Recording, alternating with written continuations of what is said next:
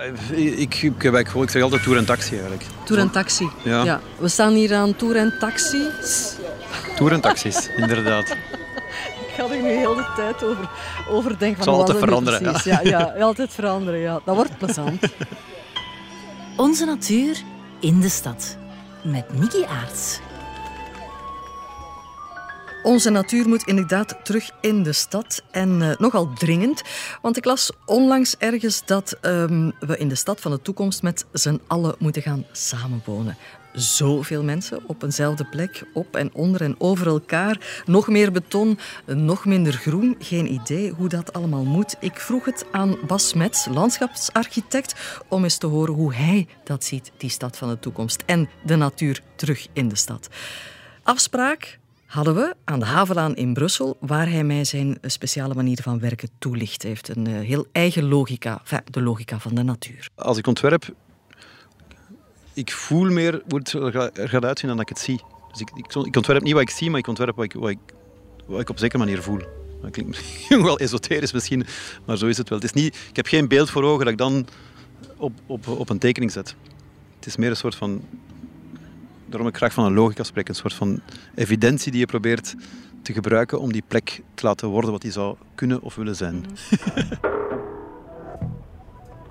We gaan gewoon even wandelen ook, hè? want we staan hier um, aan die haven en we moeten het domein in. Je zei net hoeveel hectare?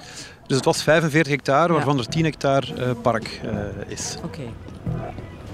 Het was hier eigenlijk een voormalige industriële site Ehm, die diende om eh, met spoorlijnen de, de, de, wagons tot in die industriële gebouwen te, te brengen. Um, Zo'n site die, die eigenlijk heel steriel geworden was. Dat lag vol met ballast. Ballast is die, die grote keien waarin de dwarsliggers van de, de sporen gelegd worden. Toen we hier die, die, die kaarten begonnen maken, hebben we eigenlijk begrepen dat die, die voormalige spoorwegen dat die eigenlijk een kleine waterloop volgden. Ah. Waarom? Omdat spoorwegen in die tijd zoveel mogelijk horizontaal moesten zijn voor stroom, eh, stoomtreinen. En, langs het, water, is natuurlijk horizontaal. Ja. En zijn we eigenlijk heel die open ruimte, die 10 hectare, gaan uh, beginnen zien als een soort um, droge beekvallei. Um, waarin we het water kunnen opvangen. Ja, want dat water is ontzettend belangrijk als je hier iets wil eh, beginnen met, met nieuwe natuur. Ja, in, in onze steden gaat het, gaat het in, de, in de komende jaren denk ik de belangrijkste uitdaging zijn om zoveel mogelijk het regenwater op te vangen daar waar het valt, of zo dicht mogelijk bij de plek waar het valt. Mm. Omdat water schaarser en schaarser wordt mm -hmm. en natuurlijk een essentiële uh, component is van uh, een levende uh, organisme of, of, een natuur te maken of in de stad te brengen. Dus wat we hier gedaan hebben, is eigenlijk een, een, een, vanuit een, een, nood een deugd gemaakt. We hadden al die ballast waar ik net over sprak, ja. die keien. Ja, wat doe je daarmee? Ja, waar zijn ze nu? Aha. Die hebben we onder de grond gestopt. We hebben eigenlijk alles afgegraven, alles gefilterd op de zitten en dan al die ballast in een nieuw profiel gestoken onder de grote grasvakken waar we nu naartoe gaan. Ja. En die dienen eigenlijk om al het regenwater op te vangen. We kunnen daar 1 miljoen liter water in opvangen, die dan via verdamping terug de lucht in gaat en een microklimaat maakt. De, de, de temperatuur koelt of via de, uh, indringing de, de grond in verdwijnt en de watertafel ophoogt. Dus eigenlijk zorg ervoor dat we die ballast niet hebben moeten afvoeren, want dat zou mhm. heel veel geld gekost hebben, mhm. maar dat we die zijn gaan gebruiken uh, om een reservoir te maken. En dat is eigenlijk gebeurd omdat we opeens dachten van wat gaan we doen met al die ballast? Op een bepaald moment hebben we die in een emmer gestopt. We zien dat er eigenlijk veel interstitiële ruimte is tussen die keien, want dat zijn grote keien. Dan ineens gedacht van, tja, als we er een keer water bij, bij gieten, water bij gegoten en gezien en uitgerekend hoeveel water we kunnen opvangen in de, die open ruimte tussen die keien in die, eh, die drie grote plassen die we gemaakt hebben, de vijvers. Daar zijn we nu die bruggetjes uh, over aan het maken. En hier komt eigenlijk een heel waterachtig landschap. Dus treurwilligen, uh, berken, populieren, uh, elzen. Ja, en, en de vijvers mogen ook gebruikt worden. Oké, dat zijn geen zwemvijvers, maar mensen mogen daar dichtbij komen, mogen op die bruggetjes wandelen, want, want die participatie is natuurlijk ook heel belangrijk. Ja, en die bruggetjes zijn zo gemaakt dat je daarop kan gaan zitten. En dus als je schoenen kan uitdoen, je schoenen in het water, of je voeten in het water kan, eh, kan, eh, kan, kan eh, laten dobberen. En, en op hete dagen gaat dit de koelste plek worden. Want het water gaat verdampen en door die, die evaporative cooling heet dat dan, door die verdamping gaat die uh, temperatuur uit de lucht uh, onttrekken. En we spreken over hoeveel graden? Gevoelstemperatuur 5 à 10 graden. Dat is, Dat is- gigantisch veel, toch? Dat, is, dat maakt een heel groot verschil, maar dat is echt gevoelstemperatuur. En gevoelstemperatuur is zowel Celsius als luchtvochtigheid. En dat is het verschil met het, eh, met het water. Als wind, als radiatie. ja, wind. We staan in de wind nu. De wind komt nu van, van waar? Mijn oriëntatie trekt op niks. Ja. Oké, van het westen. Kijk, de zon gaat daaronder en de wind komt vandaar. Dus, eh, Ehm, vaak westenwind hier? Ja, zuid-zuidwest is, is, is de dominante wind hier. Dus aan, aan deze kant van de vijver ga je eigenlijk een, een verkoeling krijgen van die wind, die, eh, die, die koelte van, van het water en van de bomen die rondstaan. Want die bomen doen dat ook natuurlijk. Ja. Pas je ook het soort boom aan die je, die je dan Ja, aanplant? bijvoorbeeld in Parijs, nu aan de Notre-Dame, is er een, in de zomer is er een frisse wind die met de, met de Seine meekomt. Dus daar gaan we zorgen dat we die niet blokkeren door de bomen en daar de bomen eigenlijk hoog te gaan opsnoeien. Daar waar bijvoorbeeld op een andere plek er een, een vervelende eh, windtunnel-effect is en die in de winter heel onaangenaam is. En daar gaan we de wind net wel gaan blokkeren met bomen die bijvoorbeeld eh, geveerd zijn, die takken hebben tot beneden. Dus we gaan die wind zowel in de zomer als de, wind, als de winter gaan inzetten om een, een aangenamer klimaat te krijgen. Ja. En wat is jouw favoriete plek? Eh, eigenlijk daar ach- achter die wilgenbosjes. Oh, Want in, achter de eh, bosjes. op die hoogte, we kunnen er even naartoe gaan. Ah, dus je kan daar ook oplopen. Ja, dat is een nieuw pad dat we Ah, gemaakt hebben, dat niet veel mensen kennen, maar dat eigenlijk nog meer in de schaduw zit. In de zomer nog veel meer koeling brengt. In de zomer, nu zag je dat sommige mensen boekjes lezen in, de- in, de, in de schaduw van die, van die Mhm. wilgen. Het is heel erg levend. je, voelt, ja. je, je voelt luchtvochtigheid hier. Ja. Dus je voelt microklimaat, Totaal, koud, koud aan je handen. Mhm. Ik was onlangs met mijn klanten in, in, eh, in, eh, in Basel ik vertelde van, van vo- voel, voel hier op de grond Mhm. en voel nu op het gras. Dat is gewoon een verschil van 15 graden. En hier voelt het, het is bijna koud. ja, het is bijna koud. En wa- waarom is het koud? Dat zijn gewoon al die blaadjes die door hun verdamping eh, temperatuur aan, aan de lucht onttrekken. Dus perfect in de zomer. Onze natuur in de stad. Komen eh, langzaam bij een echt eh, heel groen eh, stuk uit. Dat is de, de- een, een stuk bos aangeplant met de Miyawaki-methode. En die Miyawaki-methode... wat- Miyawaki. En Miyawaki, goed. En die Miyaw... Miyawaki. Die Miyawaki-methode, wat, wat is dat Dat is een, een, een Japanse botanist die eigenlijk ehm, de methode ontwikkeld heeft om op basis van de, de, een analyse van de bodem te gaan kijken hoe die bodem kan eh, verbeteren. En dan ga je eigenlijk heel dens eh, heel veel eh, boomsoorten gaan planten. Eigenlijk boots je na wat er in de natuur zou gebeuren na bijvoorbeeld een, een bosbrand. Dat je eigenlijk eh, heel veel eh, boomsoorten tegelijkertijd gaat hebben die gaan profiteren van de, de, de zon die er ineens is, die er niet was toen het bos er nog was. Ehm, en die eigenlijk versneld een, de competitie aangaan en versneld gaan groeien. En die op, dus je plant die heel klein aan. Eh, we hebben die aangeplant ehm, eh, met, eh, met lokale scholen hier, dus waarbij ook de, de, de, de mensen uit de buurt en vooral de kinderen laat deelnemen. Dan kunnen zij hun bos zien groeien en daar met hun ouders naartoe gaan. Wordt, een, wordt dat hun bos eigenlijk. Ehm, eh, en, en we planten dat heel dens aan, waardoor je die, die versnelde groei krijgt. Dus op drie jaar tijd gaan die bomen bijna twee, drie meter hoog zijn. Waar anders in de natuur, als je ze gewoon hun gang laat gaan, eh, het veel langer duurt? Nee, nee, maar in, in, eh, nee, eigenlijk doe je, doe je nou wat de natuur doet, maar in stedelijke omgeving doen we dat meestal niet. Planten we de bomen die we gaan houden, planten we die eigenlijk te ver van elkaar. In het idee van binnen 20 jaar gaan die Ja, zo groot ja, zijn, maar dan zit je wel 20 jaar lang te kijken op een soort bezemsteel die daar in, in de grond steekt. Dus we, gaan, we proberen iets, het eigenlijk, mag iets sneller dus we proberen eigenlijk ook de natuur daarin na te bootsen. Ja, en zodanig dat mensen ook niet het gevoel hebben van waar blijft dat bos nu? Waar blijft dat groen? Ja, exact. Dus je, Ja. moet, je moet daar het goe- de goede middenweg in vinden. En, en ik, ik moet er altijd aan denken als, als ik... eh, Mijn, mijn favoriet park is, is, is, eh, is eh, Central Park in New York van, van, van Olmsted. Ik bedenk me altijd als ik daar rondloop van die heeft dat nooit gezien. Allee, die heeft dat gezien in zijn hoofd, maar niet in de realiteit. En, En en, datzelfde voor ons. park Ja, uiteindelijk. dus Ik, ho- ik hoop dat degene die hier binnen 100 jaar komt, ja, ook die bomen ziet die, die dan eindelijk doorgroeid zijn. Mijn vraag is gewoon, de bomen die we geplant hebben, hoe, hoe gaan die het doen binnen 20 of binnen 50 jaar? Dat, dat- en dat is ik denk dat de eerste keer is in de geschiedenis dat we niet weten of een boom die we nu planten nog zal leven binnen, binnen 20 jaar. En denk je dan aan extreme hitte en dat soort Ja, dingen? hitte, droogte en stress, eh, ja, Ja. bomen die hun bladeren verliezen gewoon Ja, zo- zoals deze zomer. eh, als dat één keer gebeurt in hun leven, geen probleem. Maar als, als, als deze zomer geen uitzonderlijke zomer is, maar de, de nieuwe norm, dan gaan we veel bomen verliezen binnen één of twee jaar, die gewoon te, te, te zwak gaan zijn om tegen die, die insecten op te kunnen. Wat kan je daaraan doen?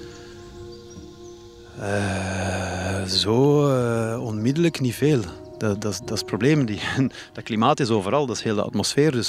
Dus je kunt natuurlijk water gaan geven, maar bon, je kan niet alle, alle bomen van het bos water gaan geven. Dus dat is, uh, dat is, geen, dat is geen evidentie. En als we, als we die bomen kwijtspelen, dat is echt wel niet oké. Ja, echt wel niet oké. We keren even terug naar het begin. Kunnen we verdichten en vergroenen? Dat is de vraag waar ik nog altijd mee zit. Gaat dat wel samen? Hoeveel meer groen moet er komen om de stad van de toekomst leefbaar te maken? Het, het vergroenen van een stad is, is niet een soort van embellissement de la ville van de 19e eeuw. Het gaat niet over het verfraaien van de stad zoals we dat in de 19e eeuw deden, maar het gaat over een, een, een, een essentiële en noodzakelijke transformatie van die stedelijke omgeving, die artificiële stedelijke omgeving die we voor onszelf gemaakt hebben, naar een stedelijke ecologie die toelaat dat ook planten daarin kunnen leven, dat we ook de, de, de, dierlijke uh, wezens terug in, in, in, de stad trekken. We moeten die stad gaan lezen als uh, een, een, een, een leefmilieu voor niet enkel ons, de mensen. Dat, dat, dat, dat is echt essentieel, ja. omdat we net in de stad het verschil kunnen maken. De stad zijn de meest polluerende plekken van, van deze planeet. Het is daar waar we geconcentreerd samenwonen en, en moeten samenwonen als je de bouwmeesters uh, daarin, daarin volgt. En het is daar waar we het grootste verschil kunnen maken, net omdat we beginnen van zo'n steriele omgeving. En, en het is mijn hoop, of, of de enige hoop die er nog is... Je bent dankbaar dat die omgeving er nu zo is zoals ze is. Dan heb je heel veel dingen die je kan veranderen bijna. Ja, maar ik, denk dat het dramatischer is dan, dan, dan dat. Um, ik denk dat, dat door net elke stad nu te gaan uh, transformeren naar zo'n stedelijke ecologie, we een verschil kunnen maken op planetaire schaal. En ik denk dat dat de enige hoop is die, die er is, naast andere acties die we moeten ondernemen, is dat we echt die, die, ja, dat, dat verschil maken tegelijkertijd in al die steden. En is die mentaliteitswissel er al? Ja, dat begint. Dat, dat, bij vele mensen wel, bij anderen nog niet. Maar je voelt toch dat iedereen ook wel door heeft dat die, die klimaatverandering dat dat niet is voor 2100. Juist, ja. Dus geen tijd te verliezen. Kom maar af met die natuur. Ja, ik denk echt dat we de stad moeten gaan zien als uh, een mogelijkheid om natuur terug uh, uh, binnen te brengen. Ja. Je moet de stad lezen alsof je er voor de eerste keer komt. En je moet eigenlijk die, die, proberen te begrijpen hoe dat, dat klimatologisch werkt en hoe je daar dan kan in, in, in, in, in, in, ehm, in tussenkomen. Mm. Maar, maar dus, dat is eigenlijk een hele andere manier van, van te kijken naar de gebouwde omgeving. Dus je, moet, je moet die gaan lezen als een soort van nieuwe natuur. Ja, dat is wel interessant dat je het op die manier ziet. Dus, uh, het, is een, ja, het is een totaal andere benadering. Ja, maar het is, het is tegelijkertijd een heel pragmatische benadering. Dus het is niet van, we hebben een beeld in ons hoofd dat we daar proberen op die site gaan, te gaan opdringen, maar we gaan vanuit de site kijken wat de natuur gedaan zou hebben. En in, in is dat, is eigenlijk heel interessant geweest in Zuid-Frankrijk, waar we vorig jaar een groot park gemaakt hebben op een, een, een stenen vlakte. En we hadden daar gewoon bedacht van wat zou de natuur nu doen binnen 100, 200, 300, 400 jaar. Dat is een interessante oefening. En dan hebben we dat versneld. Dus een, we hebben dat accelerated nature genoemd. Dus gewoon echt gemodelliseerd met, met, met zowel uh, windspecialisten, uh, met klimaatspecialisten, met, met bodemspecialisten. Die modelisatie gedaan van wat de natuur gedaan zou hebben. Dus denken dat die wind sediment zou meebrengen op die stenen vlakte. In dat sediment zouden dan pioniersgewassen groeien. Die maken humus, die zorgen ervoor dat je een ecologische successie krijgt. En dat je eigenlijk een soort van heuvel krijgt, gemaakt door de wind. En hoe hoger die heuvel, hoe verder je vooruit gaat in de tijd. Want hoe meer tijd er verlopen is dat die, om die heuvel op te bouwen. Mm Wat dus betekent dat je daar een boom in kan planten die binnen 200 jaar hier zou groeien. Ja, dus als je dan door de ruimte loopt, loop je verder in de tijd. En niet terug. En dat is eigenlijk de, de, voor, voor mij een soort basis... Uh, bedenking toen van je moet niet proberen te repareren wat er was, maar je moet sneller de toekomst in. Ja, uh, ik las ooit een boek uh, dat vertrok vanuit dat principe, The World Without Us, waar dus de natuur overneemt en heel snel, uh, ja, je ziet heel snel wat er nog mogelijk is en wat waar veel beter gedijt dan elders. En is dat principe waar je het net over had. Ja, en, en, maar, maar één keer dat je die processen begrijpt, kan je die ook gaan versnellen en kan je die natuur ook een handje gaan helpen. Want daar op die zitten die was uitgegraven in de rotsen, er was geen teelaar, er was geen water. Dus de natuur zelf had er heel veel moeite om zich daarin in, te, in, te, in, in, in vast te wortelen. Dus we hebben daar eigenlijk water gebracht, we hebben daar teelaarden gebracht, 80.000 planten gebracht. En het microklimaat verandert van een, van een halfwoestijn naar een mediterraan klimaat. Dus in de zomer 20 graden minder gevoelstemperatuur. Fantastisch, ja. Ja, maar in die zin moeten we de, de, die tegenstelling natuur artificieel opheffen. En daarom gaan zien als een nieuwe natuur. Of een oude artefact. Maar, maar het gaat niet meer over die tegenstelling. Het gaat gewoon over van, oké, dit hebben we nu, wat doen we ermee? Mm, ja, vertrekken met wat er is gewoon, punt. ik zou bijna zeggen, een soortzelfde opportunisme aan de dag leggen als de planten zelf doen. Planten zijn zeer opportunistisch. Die groeien waar ze kunnen. Al was maar in een voeg van, van uh, tussen twee bakstenen. En, en, en, de, en zo de natuur te helpen terug de stad in te komen. Want vooraleer we die stad hadden, was er natuurlijk natuur. Mm -hmm. Dus we hebben, die, we hebben die eruit gehaald of die, de, weggeduwd uh, om plaats te maken voor onszelf. We moeten nu zien hoe, hoe we die eigenlijk terug de stad in kunnen krijgen. Ik onthoud, de stad is de nieuwe natuur. Leven de stad. En is het nu af? Kan, kan je het loslaten of, of zijn er nog dingen oh, die moeten Loslaten gebeuren? sowieso, maar het is nooit af. het, is, het is nooit af, want het is nooit gedaan. Het is een, dus project for life eigenlijk. Je moet we het hebben, uh, we, hebben genoemd, we, hebben, het genoemd een evolutief park. nu, wij of iemand anders, je hoopt dan dat je iets maakt dat andere mensen ook de moeite waard vinden om het te onderhouden. Ja, met dezelfde liefde. Ja, of, of, en met andere inzichten misschien binnen 20 jaar. Uh, maar het is nooit klaar. Dit was Onze Natuur in de Stad.